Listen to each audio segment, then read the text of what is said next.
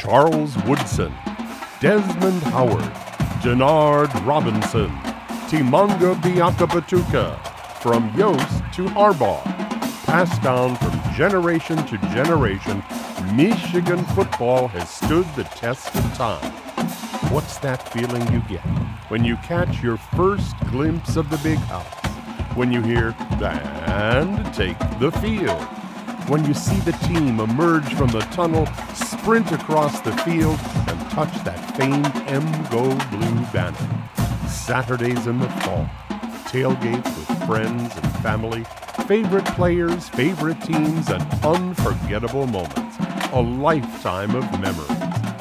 College football in 2020 may be unique, but it has arrived at the corner of Stadium and Main, which is where you can find Michael Spath and Justin Roh sharing their analysis, their stories, and their emotions about this year's Wolverine.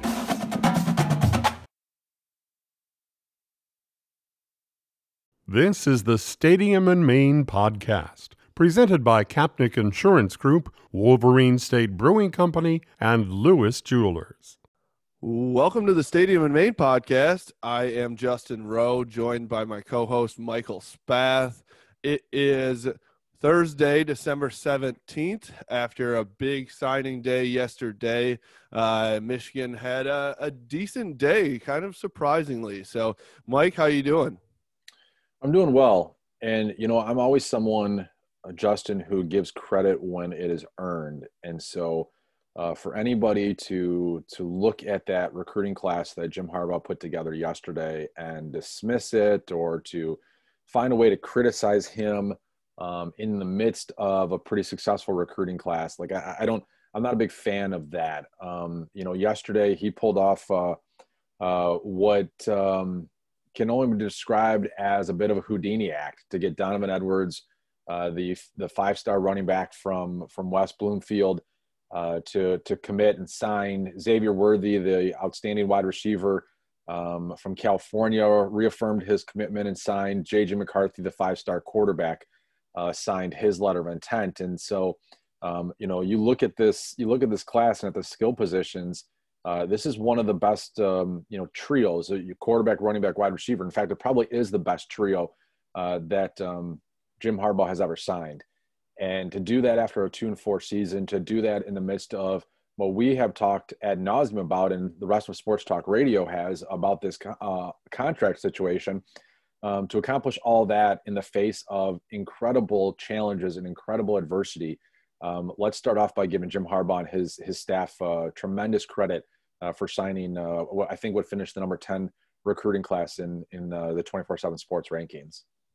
Yeah, um, I think they ended up at twelve. Um, okay. They dropped a couple because I think they started the day at nine, uh, ended up at twelve. Just, um, but still, I think for after how many teams, this is probably the best signing class after a two and four season and you know hmm. whatever obviously it's a weird year with only six games but um, thinking about just the winning percentage what school has ever done that to keep a, a top 15 uh, class after such a horrendous season the year before. So, um, especially amidst what you said with all the the uncertainty around Jim Harbaugh and the coaching situation. So yeah, they definitely deserve that credit there. Um, I wanted to get your thoughts too on kind of where they where they stand on the offensive side of the ball and the mm-hmm. defensive side of the ball.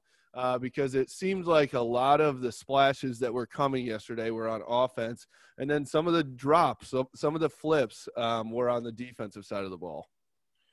Well, I, mean, I, think anybody that follows uh, football recruiting and has paid attention to Michigan's recruiting in the last couple of years uh, understands that there has been a massive hole in the middle of the defensive line.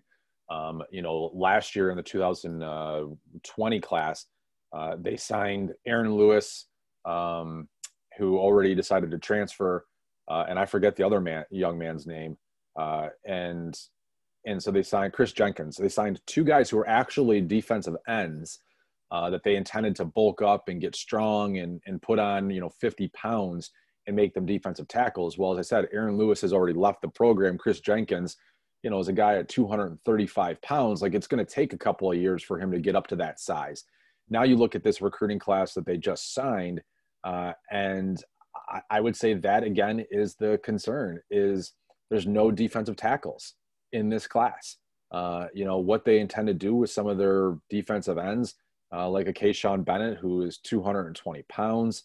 Um, you know TJ Guy 6'4", 240. Dominic Giudice uh, 6'4", 250. Like those aren't big guys that are going to come in and help you along the at the defensive tackle position right away. They're also guys who in their high school careers played defensive end. So not only do they have to get bigger and stronger if they're going to play, and, and I don't know, I, I don't think Bennett actually, I think he's supposed to stay on the outside. Mm-hmm. Um, but, you know, whatever they do, they got to get bigger. They also got to learn a position. I mean, certainly what it appears, Justin, is that they're going to hit the transfer portal hard at that spot because they don't have much youth.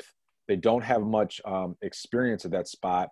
Uh, it's, I mean, it is a weakness. It's been a weakness the last couple of years. It was a weakness again this year for Michigan football. I mean, it's been a weakness really going back to the 2018 season. In 2017, they had Mo Hurst in the middle, and the guy was dominant. 2018, they got ran over by Ohio State. 2019, they got ran over by Wisconsin, Ohio State, Penn State, uh, Alabama, whoever you want to mention. This past year, they were, you know, they they really struggled at that position. And so I think if you're looking at the defensive side of the ball, that's your big concern is they didn't get any better and they didn't even fill any bodies along the defensive tackle spot. Yeah, and I wanted to highlight too one commit or recruit that was uh, leaning towards Michigan and then flipped to Michigan State, Rayshaun Benny uh, after the MSU game, he he committed to Michigan State, who was a four-star defensive tackle and the only defensive tackle in that class that Michigan uh, had really any chance with, honestly. Um, so losing him to Michigan State. Uh, to Mel Tucker in year two. Uh, it, it's just a, how I think that was super important, and it was a, it's a tough one for Michigan fans to swallow. With again, Jim Harbaugh in year six is now getting beat out uh, by Michigan State, Mel Tucker in year two uh, for some four-star in-state guys, and I know that's been a, a big thing for fans out there. Is you got to win your state, right? Uh, the best players in Michigan go to Michigan, type of thing. Um, so yeah, it's. Yeah, been- I mean, he he lost one guy. I mean, he didn't lose ten guys to Mel mm-hmm. Tucker. He didn't lose five guys to Mel Tucker. He lost one guy at a important position for Michigan football and I and I get that and I understand that. At the same time, I mean, like I'm not gonna I'm not gonna slam Jim Harbaugh for for missing out on um, one recruit uh, in your own state. I mean, certainly, you know they they lost the game. Does does winning that game does that alone flip Rayshaun Benny to uh, to to Michigan? I don't know. Someone like Sam Webb or Steve Lorenz or Brandon Brown would be a better uh, person to ask that question for. But I, I don't. I have enough things that I give Jim Harbaugh crap about. I'm not going to like bemoan him or or or criticize him for for losing one kid um, in his own state to Michigan State. Yeah, for sure. Um, no, I, I agree with that. Just wanted to highlight it for a second there because it was uh, a big one to to a rival. But um, but yeah, I think that the the so where Michigan stands right now is 12th in the country, and they're second in the Big Ten. And so you'd say, wow, Michigan's in a great spot, right? Uh, but the problem is that Ohio State's number two in the country, or um, maybe even, yeah, they're number two in the country uh, and number one in the Big Ten, and they are ahead of Michigan by mm-hmm. 40 points on the uh, the 247 composite rankings. And so um, it's, uh, you know, when Michigan has one five star commit in JJ McCarthy, uh, Ohio State has five. Michigan has 10, Ohio State has 13. So uh, I think, uh, uh, you know, as great of a class as, as it is for Michigan, it's just tough to uh, still uh, stay competitive with Ohio State when they are reloading year after year after year. Um, but it's one of those things, in my opinion, it's like, how do you catch up? How do you even keep up with, with Ohio State there? They are recruiting at an – ungodly, you know, level right now. And so I'm not even going to knock Jim Harbaugh and the rest of the coaching staff for not being able to keep up because it, they are, it, it really, nobody else is on that level, especially in the Big Ten. Yeah. I mean, no, nobody is. And the, the question ultimately comes down to this ability to catch Ohio State? Is it uh, is it from talent alone, or is it from uh, is it from coaching, development, scheme, um, execution?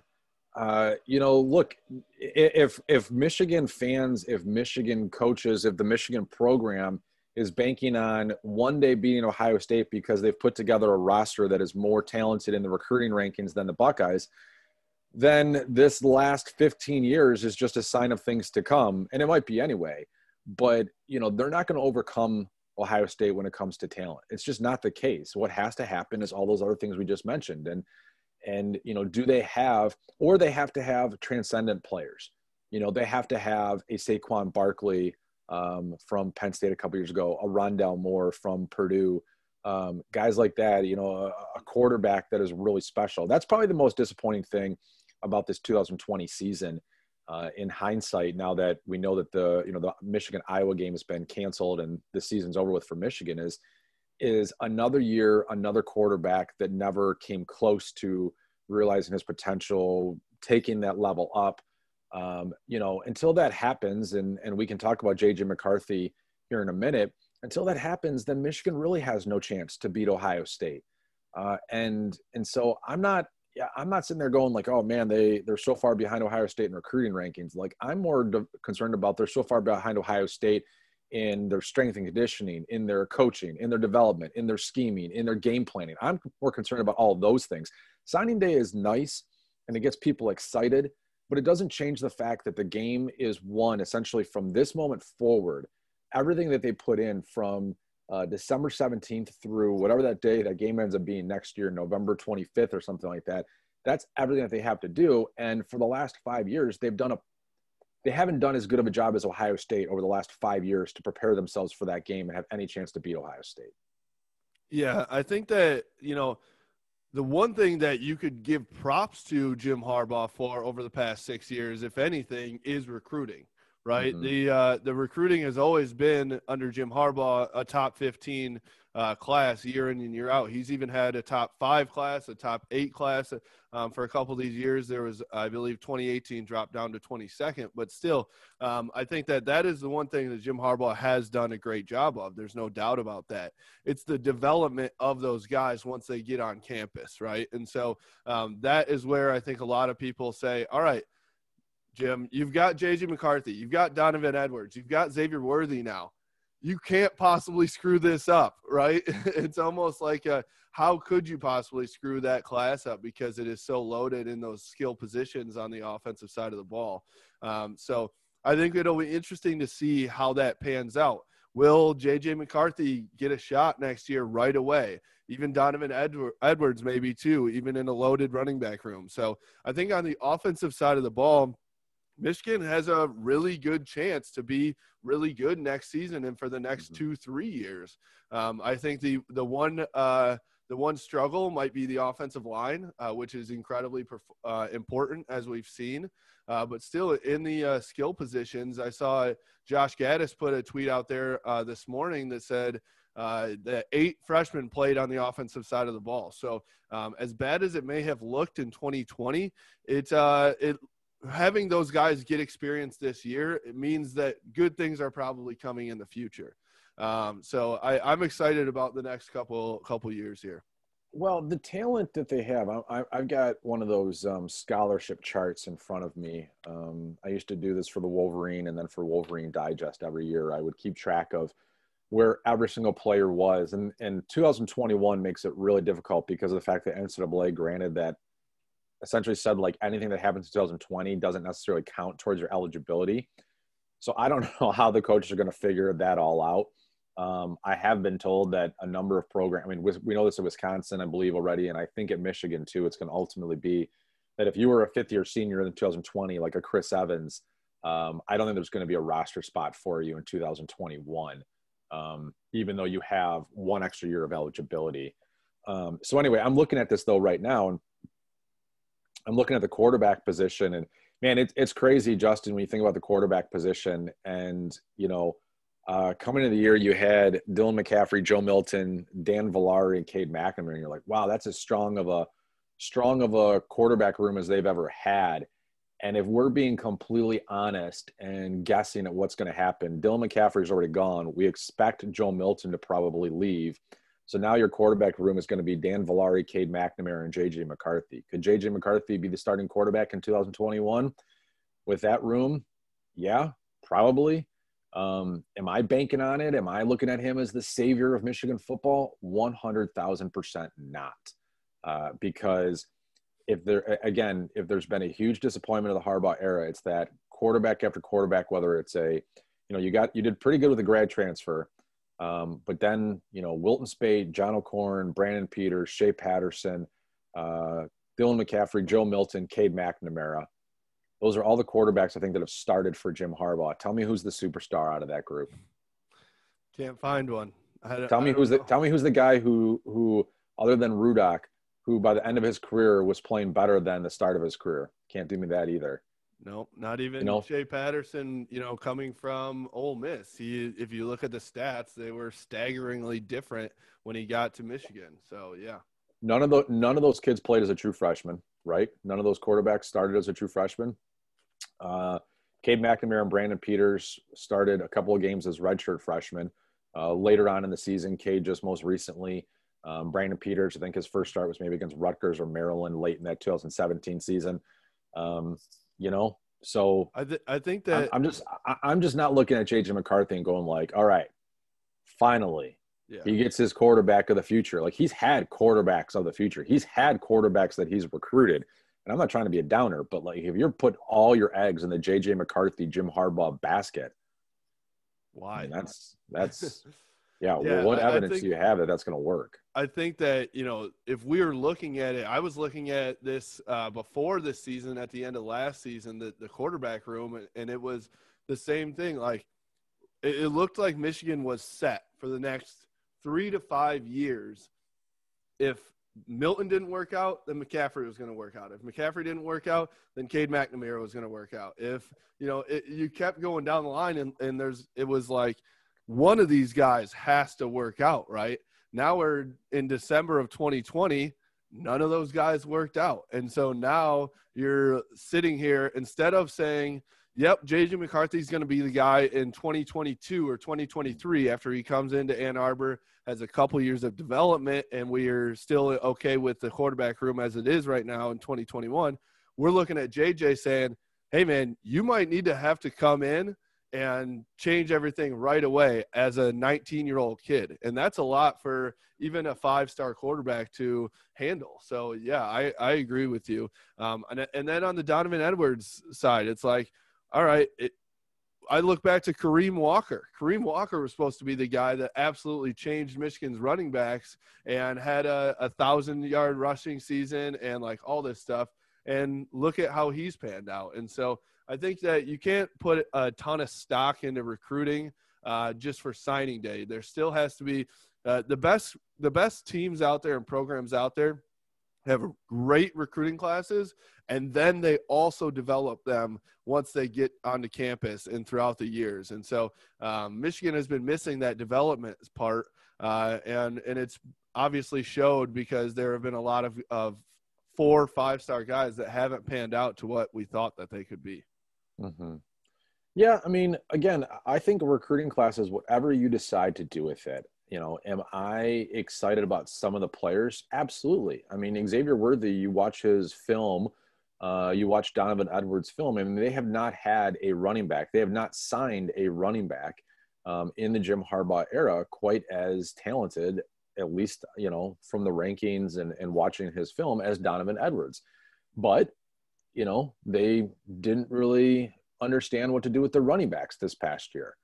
Um, and so there's just – it's really hard for me and I think for a lot of Michigan fans, Justin, to get like uber excited. Like if you were at Ohio State, if you were at Alabama, if you were at uh, I don't know, maybe Oklahoma, um, and you signed the, your recruiting class yesterday, and you looked at the skill position players, you'd probably be like, "Wow, this is the next generation of superstars at our school. I can't wait to see what X, Y, and Z do."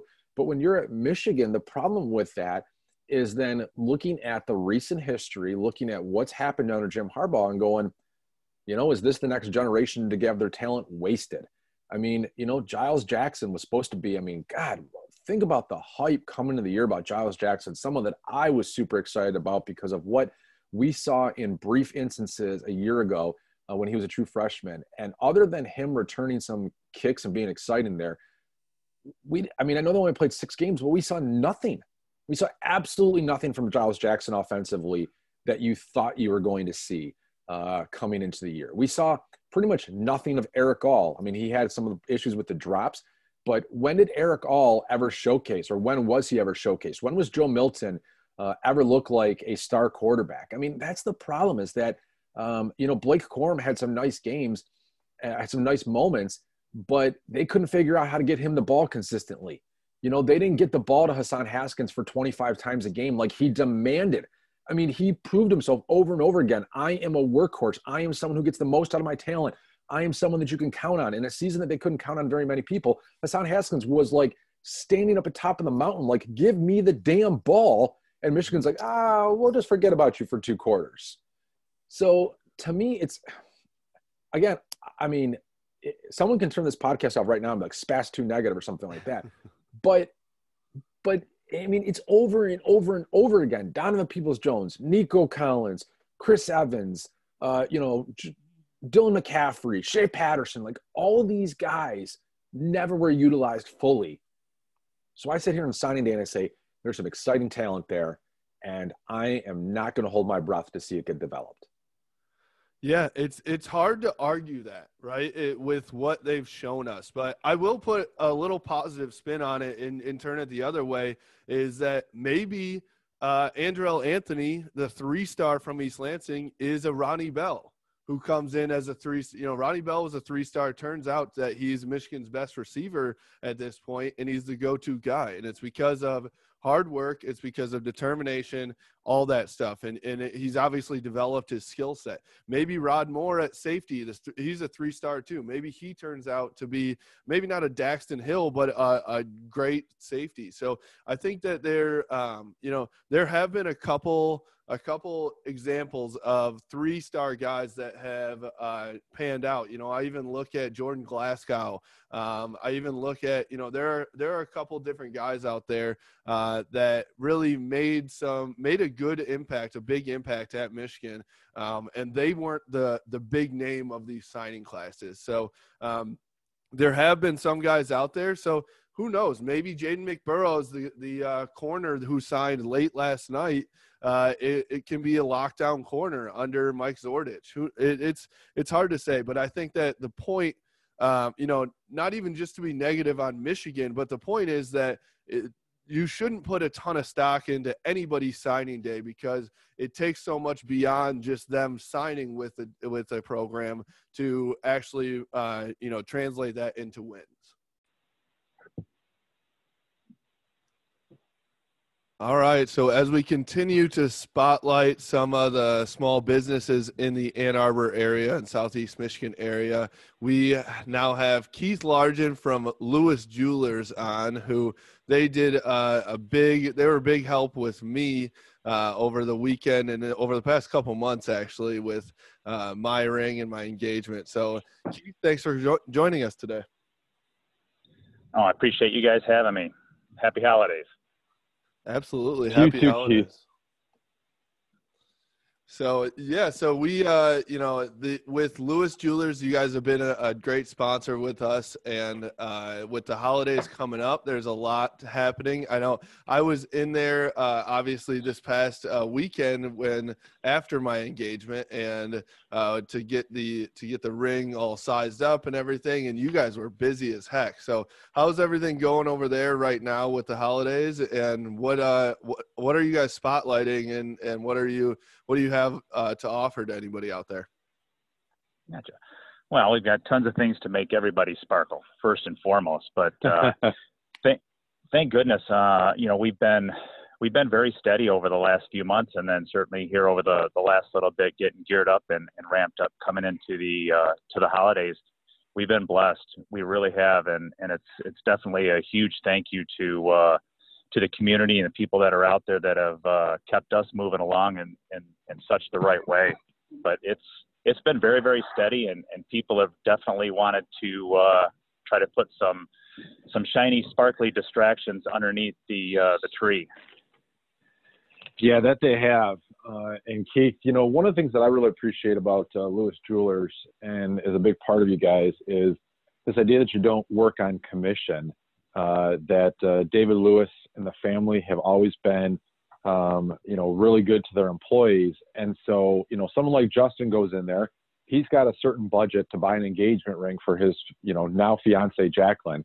I go in there, I have a, uh, you know, maybe a slightly different budget. Somebody else goes in there, maybe somebody is dating Warbucks and has a bigger budget. And so, what I really like is that you guys find the ring for everybody's budget um, when it comes to being engaged, instead of trying to push someone like, hey, thousand dollars more, two thousand dollars more. And I wonder if you can just talk about, you know, kind of how you approach each customer uh, and how valuable that is that you guys operate in a system where it's not about trying to upcharge; it's just about trying to get everybody what's best for them. Oh, absolutely. I mean, that's that's a culture that's that's been instilled from David's dad, even before uh, before David. That the customer is always our first priority. It's never about the dollar amount. It's it's always been about getting it right for whatever that item is. You know, to to celebrate every moment, whether it's a smaller moment or a larger moment, whatever that might be. But he he's always been about bringing in the right people. So we have such a talented. Uh, expert staff of trusted advisors that that have been around the the jewelry industry for many many years. So when somebody comes in with an ask or a, a want trying to to figure something out, we're we're able to give up those answers and really find the perfect piece uh, to the puzzle.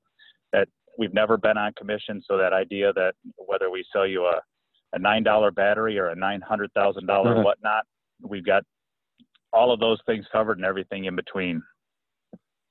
Yeah, that and it, speaking of my experience with you, that is exactly what I felt. I went in there and I did have a budget, but also didn't really know what I was looking for. And so there at, at some other places, I'm sure I could have been upsold into some other things or or pushed into some other things. But I actually came back, uh, and I'll be honest, I came back and was like, can we maybe look at something a little bit uh, a little bit less expensive? And libby who was amazing working with me she was like absolutely we'll help you find the exact thing that you're looking for. Here are your options um, so it was a great great experience. Um, i actually like i said I, I went in there with really no idea. I didn't get you know anything from jacqueline with what she wants. Um, but you guys gave me yourself and libby both gave me some really great options and, and helped me out to figure out what exactly I should go with.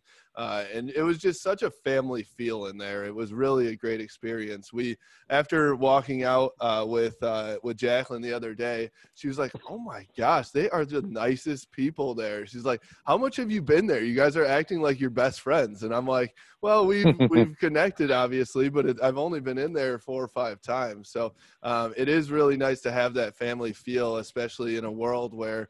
Uh, you know, you just in, in 2020 sometimes you don't get that experience at a lot of a, pla- a lot of places.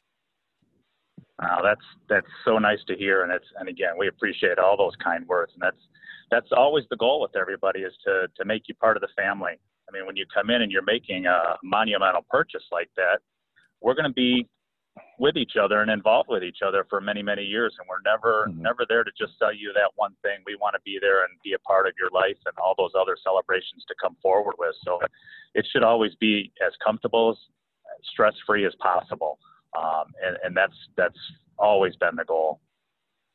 Keith, I got to give uh, Lewis uh, props. Um, one of my former colleagues over at uh, Cumulus Madison Rally, you guys do a lot with, and I think the videos you guys do with her um, are always fun. Uh, I think she does a really good job promoting uh, Lewis Jewelers on uh, on social media. Um, and one of the things that I've liked during this uh, holiday season, and and certainly even beyond holidays, where you know it won't be too long before Christmas and New Year's is over with, and all of a sudden it's Valentine's Day, um, or for me, uh, January 20th, uh, third anniversary of, of of my wedding uh, and I'll be needing to needing to get something. And so what I really like is you guys do like a lot of different price points too. And the one of the videos I saw with her was, you know, looking at I think you know you did like um, you know thousand dollar gifts, five hundred dollar gifts, two hundred fifty dollar gifts. I mean, like it was all over the gamut um, of affordable options for people. Absolutely. Well, Madison definitely does a uh, a great job of making me look way better. she's she's so doggone bubbly and uh, energetic about things that uh, she's she certainly helps to uh, amplify things in a, in a great way. But one of her favorite lines that we have at the store is called Officina Bernardi. It's a sterling silver line that's got this diamond cut type of sparkle to it. But a majority of the, price points in the line, they start at $80 and goes to about 300, 400 at most. And there's hundreds of pieces in this line, but that's been her favorite go-to uh, line to where it it kind of fits for all occasions. And she just has a blast with it every time that she comes in and we talk about things and whatnot. But there's we we like to think that, like I say, we have something for everybody in all different different ranges uh, to to make it comfortable and make it easy for you to find the right gift. And uh, I've seen you on social media a little bit. We talked about this the other day when I was in there. You guys have been really putting out a lot more content on social media, whether it was Instagram, uh, going Instagram live, checking out some of the rings and watches and everything that are are there, or Twitter, or and everything in between. Um, and it is really cool to watch you guys on there because it you truly do have everything in there. Whether like you talked about it, uh, a watch, battery, bracelet, earrings, uh, you know, rings, obviously. Um, and so it's cool. There are a couple cool things too. I believe you have some University of Michigan watches too, because you guys are big uh, sponsor of Michigan Athletics and, and, former sponsor, or you you were a former sponsor of Mike's show, I know on uh, WTKA. So um, I think that the Ann Arbor area and Michigan fan base is happy to have you uh, along for the ride with them too. Oh, absolutely. We're super fortunate to uh, have all our uh, Maize and Blue fans and Maize and Blue friends out there that uh, are passionate about uh, about Michigan, and then we've definitely got some some toys that help show that off in in uh, in a great way. So yeah, we got some watches. We've got some other blue and gold collections uh, of some other things as well. So if that that is the spirit that we want to uh, have shine through, we got some fun toys that uh, that can do that really really well and and keep her and him smiling. Well, Keith, really appreciate your time here today. Um, you guys just moved into a, a new building recently. Um, obviously, as you Not said, yet. I mean, it's you, you haven't moved into it yet.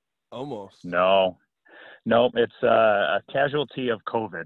So Okay. we're we're still in our same location at 2000 West Okay. Stadium.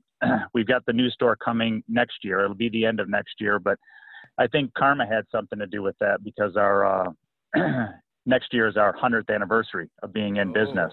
Wow. And uh, I think David's dad, who's no longer with us, wanted us to uh, move into that that big location and have that be the biggest year that uh, we've we've ever had coming up, and have those things collide at the same time. So it got pushed into next year, but it's going to be a blast when we get there.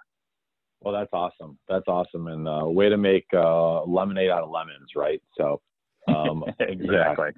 yeah, Keith, thank you so much. And uh, yeah, you know, my my wife and I, I, I was just talking to her, and she's like, "Hey, you know, I I would like a second band uh, to go along with my engagement ring and my wedding ring. So I'm happy to go in there uh, as soon as we you know finish up the holidays here. So we'll be in soon to, to check it out and check out some of the variety and options that you guys have. And uh, just uh, yeah, thank you for being a sponsor and and just you know for for supporting this community. I know that's one of the big things that you know you mentioned Michigan, but it's more uh, it's more than Michigan. It's about Ann Arbor. It's about Washtenaw County, uh, and it's about Southeast Michigan. Oh, absolutely. And uh, our community is so important to us. I mean, giving back and, and, and doing everything we possibly can, especially in the holiday season.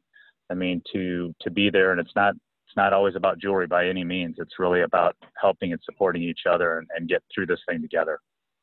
And thank you for supporting me through all this specifically, because I know Jacqueline has told me just about every day. She's like, "Oh my gosh, it's so sparkly! All these things, I love it so much." And so we're we're very excited to show it off uh, when we go, uh, you know, see family and friends uh, in a few weeks here for Christmas too. So thank you for all your help there, and thanks for joining us today and being a great sponsor of this podcast. Very well. Thanks for having me. I greatly appreciate it. Happy holidays to everybody. Stay safe and uh, and be well. Thanks, Keith. All right, bye-bye. Thanks, Keith. So let's well, let's talk about something else that this signing day seemed to reveal. I know they lost a couple of defensive uh, players. Brandon Jennings uh, ended up flipping to Maryland, and uh, Somerville, uh, I think Quentin Somerville, a defensive end, flipped to UCLA. but they didn't really lose. They didn't really lose anybody else, and they gained Edwards and Worthy and uh, kept JJ McCarthy. When you look at this this signing day, as I said to begin the show, uh, it was either it was a great Houdini act because um, of all the challenges, all the adversity that Jim Harbaugh had to get over. I don't think I've been doing this a long time. I don't think that he can go out there and sign that class unless he is supremely confident that he is coming back in 2021, that he's getting his extension. Because, you know, and I don't think, honestly, like as much beef as I have with Warde Manuel right now, I don't think Warde Manuel lets Jim Harbaugh go out there and sign someone like Donovan Edwards or JJ McCarthy, understanding that these young men are putting their future at Michigan, if he's just planning on discarding him in two weeks. So to me, signing day yesterday was an indication, was a signal that they intend uh, to to re-up Jim Harbaugh and bring him back for the 2021 season. Now, is it anything beyond that?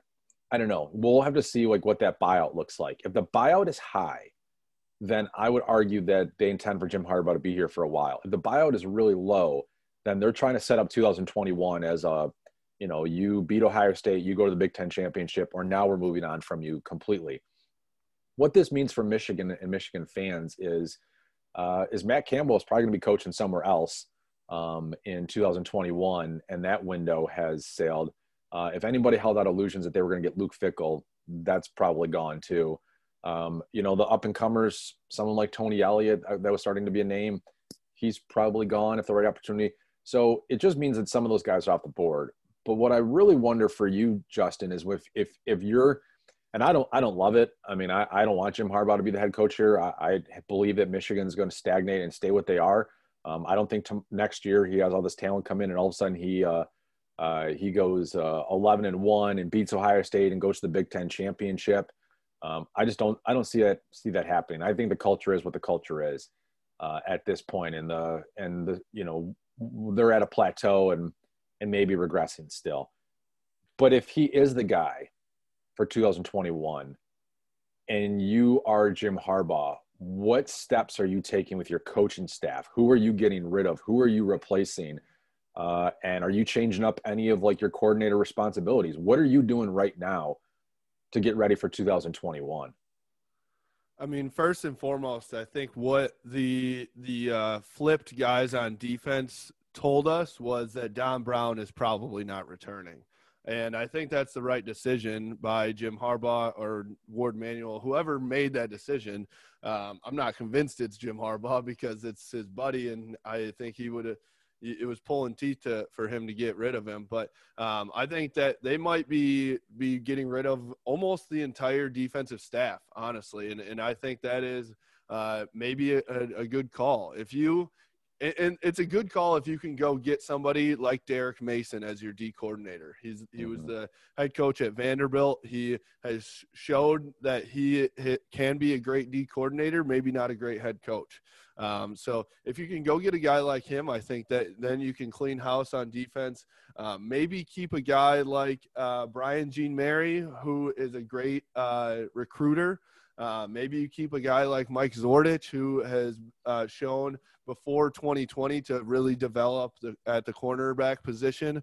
Um, but Shaun Nua, I, I'm sorry, he seems like a really great guy, um, but he has just not gotten it done on the recruiting front and mm-hmm. and in the development front. Um, so that's it. That's what I'm feeling on the defensive side. On the offensive side, I wonder what happens. I I still think Ed Warinner is the man. I think that they should extend him. Um, I I wonder a little bit about Josh Gattis's responsibilities. Will he still be the old coordinator, or is he a uh, go to a wide receivers coach and Jim kind of takes over, or has somebody else come in and uh, fix up that offense a little bit? Because I think Josh Gattis has struggled with the play calling and the responsibilities that he's had. Um, is uh, is Ben McDaniel's still there as a quarterbacks coach who? I mean, it's a the quarterback situation is not only on Jim Harbaugh, right? Um, it is, but he still uh, has a quarterbacks coach there in Ben McDaniels that has it seems dropped the ball on a lot of these guys. So um, it'll be interesting to see. Are you are you thinking the same on the defensive side of the ball, or do you think some of those guys will will hang on? No, I, I think if you're if you're Jim Harbaugh, I mean, you probably want to keep Mike Zordich uh, as you mentioned, and you might want to keep Brian Jane, uh, St. Mary, Jane Mary. Um, I'm so bad at I, I, butcher names all this time. This goes back to uh, my days uh, at WTK. But I'll be honest with you, Justin. If you get rid of your defensive coordinator, uh, if you get rid of Don Brown and you go out and hire a defensive coordinator, the first thing that you have to do is you have to say you can make a case. You can say like Mike Zordich, and you can list uh, Jourdan Lewis, Channing Stribling, Jeremy Clark, David Long, Lavert Hill, uh, even Vincent Gray, who showed some improvement this year, Gemon Green, who showed some improvement this year. You can list all of them. You can talk about his recruiting successes and say, I think this guy is incredibly valuable to to Michigan football.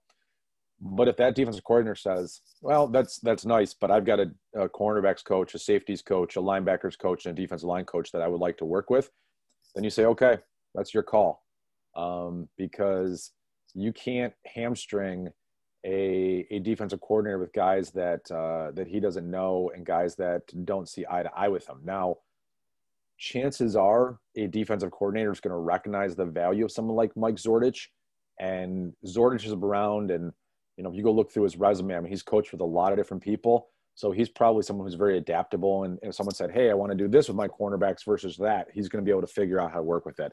So I think Mike Zordich is is back, but I think all the other defensive coordinators are gone, or all the other defensive staff is gone. Offensive staff, I mean, it's been a rocky, um, it's been a, it's been uneven, it's been a disappointing two years uh, under Josh Gattis. Um, you know, let's call a spade a spade.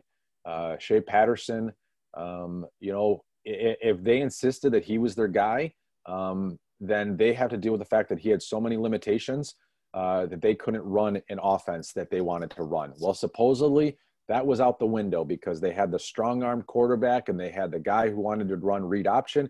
And guess what? They couldn't do anything with Joe Milton. And they brought, brought in Cade McNamara, and the offense looked a little bit better, but he wasn't a true read option uh, quarterback and he didn't have arm strength. So, you know, however you want to slice it and dice it, whoever you want to like say, well, you didn't have the perfect quarterback or you didn't have this or that. Josh Gattis's offense has been an utter utter disappointment. I would give it in two seasons. I don't know about you, but I'd probably give it like a D.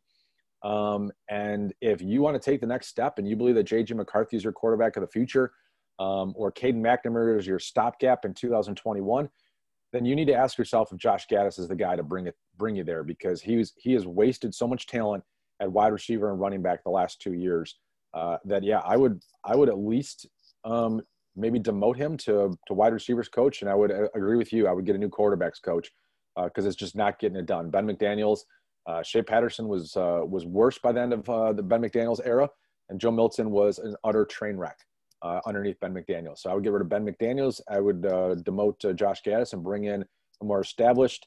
I would bring in a offensive coordinator that, when he talks about speed and space, knows exactly what he's doing um, and knows how to actually implement it because he's done it a bunch of times already.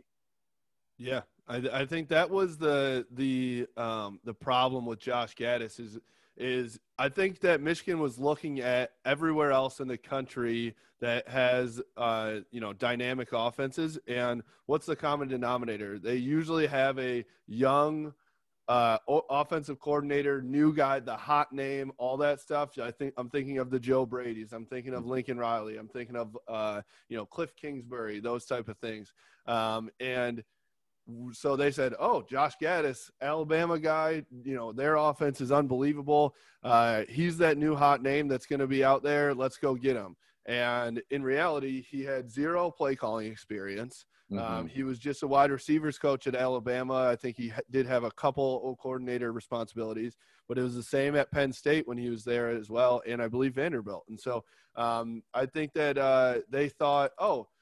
That will just work out when in reality he didn't have much experience in any of it and it and uh, his the responsibility seemed very overwhelming for him because uh, when we watched the play calling you and i sat here how many sundays and said what are we doing? Why mm-hmm. are they running up the gut 17 times in a row uh, on first down? And why are they running the Wildcat at the 50 yard line and all this stuff? And so I think you definitely have to go out and get somebody who has a has good experience on the play calling side. Um, I did want to ask you a kind of unique, a, a peculiar question here. Would you rather have Josh Gattis run the offense in 2021 this pretty much the same way that he has been the last two years? Or would you rather go back to Jim Harbaugh calling the plays like he did in the first four years of, of him being at Michigan? Well, I mean, there's been a lot of argument, right, since uh, since this year has has ended that Michigan was better in 2016, 17, and 18 when they ran a pro style offense under Jim Harbaugh, and then they should go back to that. Uh, I, I got to tell people who are arguing for that day um, that they have been recruiting the last few years, uh, not with that in mind. Mm-hmm. Um, you know, look at look at someone like Donovan Edwards. Look at someone like Blake Corum, who are probably the running backs of the future. Uh, look at uh, you know even a JJ McCarthy. Look at Xavier Worthy and Andrel Anthony and Giles Jackson and Mike Sainristil, they don't have the personnel to all of a sudden switch back uh, to a pro style offense. So that's not happening. So at the end of the day, would I rather have Jim Harbaugh or someone else call the offense? Well, if they're going to stay with a spread, which he's really never been, um, you know, that's not his expertise. Uh, I would rather have the offensive coordinator, whoever that turns out to be, uh, I'd rather have him calling the plays um, and Jim Harbaugh being the ambassador, being the guy who, um, you know, kind of gets, kind of does the job that he has now, uh, which is to be a coach on the sideline and to coach guys up, uh, but uh, not necessarily to be the one making the decisions. Um, but yeah, I, I kind of scoff or laugh a little bit when people are like, well, they need to go back to the pro style. Like, okay, well, if you want to go back to the pro style, we're talking, you know, we're talking 2023 maybe um, where you can where you've got the personnel that you're recruiting back for that style. Um, I don't think you can make. I don't think you could flip that switch and go back to that uh, in 2021 or or in 2022. Certainly. Well, it's almost like a Rich Rod situation, but flip the opposite, right? Where Rich Rod mm-hmm. was trying to run the spread with uh, with pro style guys, and so it, obviously that didn't work. And I think it would be a, about the same when you try and run the pro style with spread guys. Um, but I'll tell you what I would like to see is uh, I would like to see a replica, and it's easy to say this, not so easy to make it happen. A replica of Alabama's offense, where it's somewhere in the middle, right? It's not a mm-hmm. complete spread offense. They do run under center with Najee Harris and single back a lot, um, but they also take deep shots and they open it up with DeVonta Smith and and Mac Jones throws the ball a lot and has 400 yards passing too. But Najee Harris has you know 100 yards rushing as well. So I I, I would have loved to see them instead of uh, Jim Harbaugh lets the reins go completely and they switch com- you know completely to a spread or or whatever you want to call speed and space what they have right now mm-hmm. um, i'd like to see a little bit of both they still have the opportunity um, you know last year with the offensive line they have the opportunity to run the ball really well uh, with uh, Hassan Haskins and Zach Charbonnet. They still do, I think, this year and could next year with an offensive line and with Ben Mason and those things. But they now have the opportunity with uh, great wide receivers and hopefully a quarterback that can throw the ball well um, to mm-hmm. get the ball into the the, the secondary um, and not show not throw just short routes too. So I'd love to see them do a little bit of both instead of just trying to flip it into completely running a Big 12 type of offense and things like that. Yeah, I hear you. I hear you. I completely um, understand. I mean, something has got to give, right? I mean, that's that's where I'm at. Something has got to give here uh, for this Michigan offense, and I, I just, you know, I, I don't have the. Um, I guess it depends, Justin, on who they hire as a coordinator. If they get rid of Josh Gattis, uh, do they promote somebody else from within? Does Ed Warinner get some type of responsibility? Does um, I mean, I don't think Jay Harbaugh. If Jay Harbaugh got promoted to co-offensive coordinator, I think you'd have a fan base revolt. But you know what is what does Jim do with with this position? What is and and does Josh Gattis get demoted at all? Um, you know, the only way we know that for sure is if someone else gets named co-offensive coordinator or someone comes in to be the offensive coordinator. Mm-hmm. Um, and because otherwise, if it's just like this is the roster for next year, um, it looks like Josh Gattis is the guy. So, yeah, we'll have to see. But I, I, do think there's a lot of interesting things still to come. It's disappointing for me. I'm sure for you that there's no game on uh, on Saturday. Three straight weeks without um, a you know a Michigan football game. Uh, Warde Manuel did mention that there were over 50 athletes uh, on the team, either from positive COVID cases or contact tracing, that would be held out of the game uh, on Saturday against Iowa. I mean, that is that is a, an absurd number. Um, you know, we criticized last week. We criticized Minnesota a little bit when they had announced that 33 players were going to be sitting out. Ohio State a couple weeks ago announced 23 players are going to be sitting out. Justin, have you come across anybody in college football that has said 50 players were going to be sitting out um, a game? And no, and certainly we can talk more about that in in our Friday podcast. But how is that possible? That 30 or that 50 guys were exposed to COVID or close to COVID in some way. And it comes back to, and this is a conversation we can probably have with Will Heininger a little bit better, but it comes back to a complete and utter loss of your protocols and your culture. And what did that mean for the team that they were just essentially done with this season? That that that's really disappointing and frustrating. And um, you know, Jim Harbaugh's got a lot. If he is the guy coming back, and it looks like he is, he has got a lot of culture problems to clean up. And you know, listening to my students did final projects, and um, you know, John Beilein, um, Tommy Amaker, uh, Phil Martelli. Um, there's a coach for USA Hockey. Uh, his name escapes me at the minute moment. All these guys are really big successes in their sport, and all of them talk about culture. And they talk about how you have like the first three years to establish culture, and then in year four, if things start to deteriorate, you've got to nip it in the bud immediately. And if you get to year five and year six, and people are still talking about like instilling culture and bringing it back and the whole thing, then you're you're done. Like you've lost it completely. Like you have no shot. And that's where we are with Jim Harbaugh. We're we're ending year six, and we're talking about culture and how he needs to reestablish it or establish it in the first place. I don't I don't think he can uh, because I think it's too late for that, and that's why I think he's doomed to fail at the University of Michigan, and that's why I don't think like next year when we're talking, Justin, we're going to be like going to that Ohio State game. Hey, they're 11 and 0, and they're playing Ohio State for the Big Ten, you know, for the Big Ten East. I, I don't think that's going to be the case. I, I suspect that there's going to be uh, some more problems for this program going forward because I don't think the culture is there, and I don't think he's ever going to get it.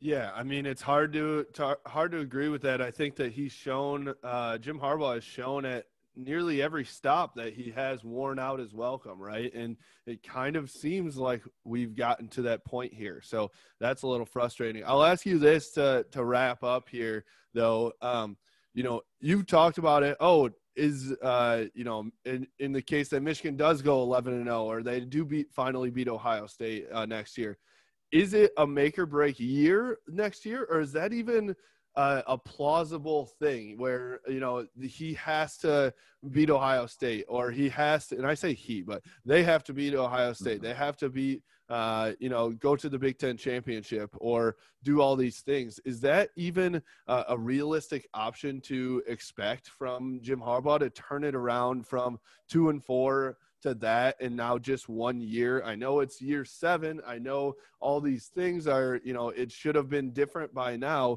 but uh, can we expect that? Is that even a is that even a plausible idea? Well, if it's not, then what the hell's the point? I mean, honestly, if if now we're in year seven of the Jim Harbaugh era, and people are like, well, you know, all I really wanted to do is to be able to turn around this two and four season and put Michigan back in a good place nationally, and, and if he does that, that's a success. No, that's not a success, people. It's not year one. It's not year two. You don't he doesn't get to like hit the reset button on his career and say, hey, we just went two and four this past year. So really the goal is to rebuild this program. No, you're the one who took the program to the two and four record. Okay. You're the one who took it to nine and four the year before that. Um, you know, you're the one who is taking this program down. You don't get to say, like, well, we're starting all over again. We've got to rebuild this thing. No, like if you're not accomplishing something in year seven, then what is the point? Like I, I don't get it. And and that so many Jim Harbaugh supporters are pulling out the like, well, Dabo Swinney did in year seven, he did this.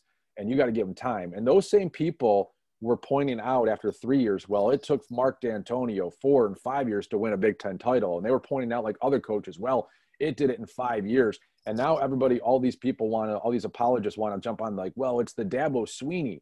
Dabo Swinney needed seven years to beat his rival. Dabo Swinney needed seven years to get into the college football playoff.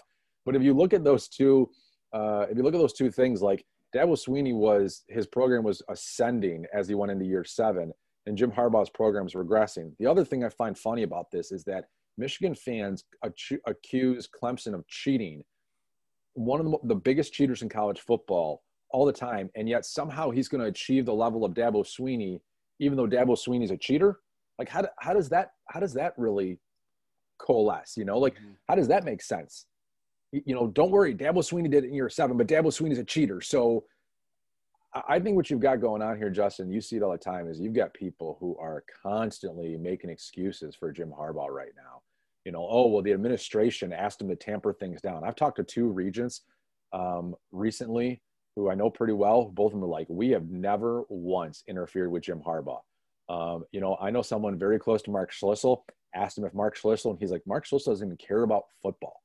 Like he doesn't care in the least. Like he doesn't show up for the games. He doesn't want tickets. He doesn't care at all. He literally hands this thing to Warde Manuel. So then the question is, is Warde Manuel interfering with Jim Harbaugh's program? Absolutely not. You know, Jim Harbaugh's had a blank check and full autonomy since the day he showed up here. He is not being hamstrung. Well, you know, the students at Michigan actually have to go to class. They don't have to go to class at Ohio State.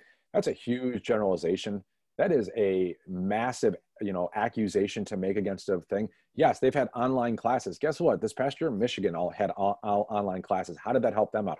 Oh well you know he had a spring practice wiped out and he had to deal with covid.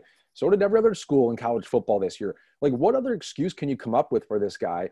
Oh he can't get the recruits into into uh, michigan that uh, a place like ohio state and and alabama can. I, I got i got to tell you guys like if you meet the minimum requirements um, pretty much you can get the kid in. Now, are classes harder at the University of Michigan? It depends. It depends what the, what the students are in. You know, it's not like uh, every kid at Michigan is taking mechanical engineering uh, or pre med or nursing or pre law. I mean, there's a lot of classes. You and I both went to the University of Michigan. How many classes could you find, Justin, that you could say like, eh, I could I could get a C without much effort.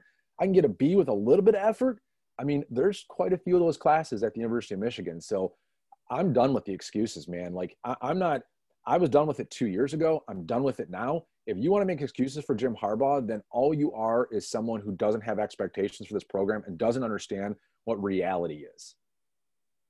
Yeah, I, I think that's the the tough thing there is that the he you've said it before. He made seven million dollars a year. He was brought in not to go nine and three right? Michigan has been at nine and three and ten and three even before. He was brought in to be the one guy that could come in and beat Ohio State, bring them to a national title, college football playoff, uh, Big Ten title type program year in and year out, and he has failed that um, every single year. And so I think that's where um, it's really tough when uh, when people say, "Oh, you know," they give him all the excuses um, because he has. I, I, mean, you have to give him the the uh, you have to give him that he has brought Michigan from bad, really bad under Brady Hoke in his last year to a to contending right? But he has not done the he's not he has not gotten them over the hump, which is what he was paid here paid to come here and do. So um, that that's where we're at. I, I think that we can talk on Friday. Where does Michigan football go from here? Whether it's uh, you know getting a new coaching staff on the defensive side of the ball, changing things up on the offensive side of the ball, um, and, and, moving into 2021 now. Uh, what are their expectations? How how can they change that culture what everything everything that they have to do now to turn things around as quickly as they need to and get them back into a contender by 2021 so we'll talk about that on friday um, want to give a shout out to our sponsors uh, Insurance, Lewis Jewelers, Weber's, uh, the uh, Wolverine uh, Brewing Company. Um, did I miss anybody? We've got a lot. We our list keeps growing, which is great. But yeah. yeah no, that's uh, that's awesome. And you know, we'll talk some more Michigan basketball. Uh, we'll get into some Michigan basketball talk uh, on Friday. And uh, And certainly when we talk to Will Heininger next week, I love the idea of talking about culture and talking about um, what needs to change uh, for this Michigan program. And, you know, maybe we can even track down, I'm going to work on this. I don't make any promises for this week, but I'd love to track down a former coach uh, and ask them their thoughts on reestablishing culture and if it's possible to do so. Uh, so we'll see. Uh, you know, big day for Michigan yesterday. Great recruiting class. It appears Jim Harbaugh is going to be back at the University of Michigan. What you do with that is entirely up to you. Absolutely. Yep. So follow us for more on Twitter at Stadium Main Pod at uh, Justin Roh 92 at Michael Spath ITH, and we will see you all on Friday. This is the Stadium and Main podcast, presented by Kapnick Insurance Group, Wolverine State Brewing Company, and Lewis Jewelers.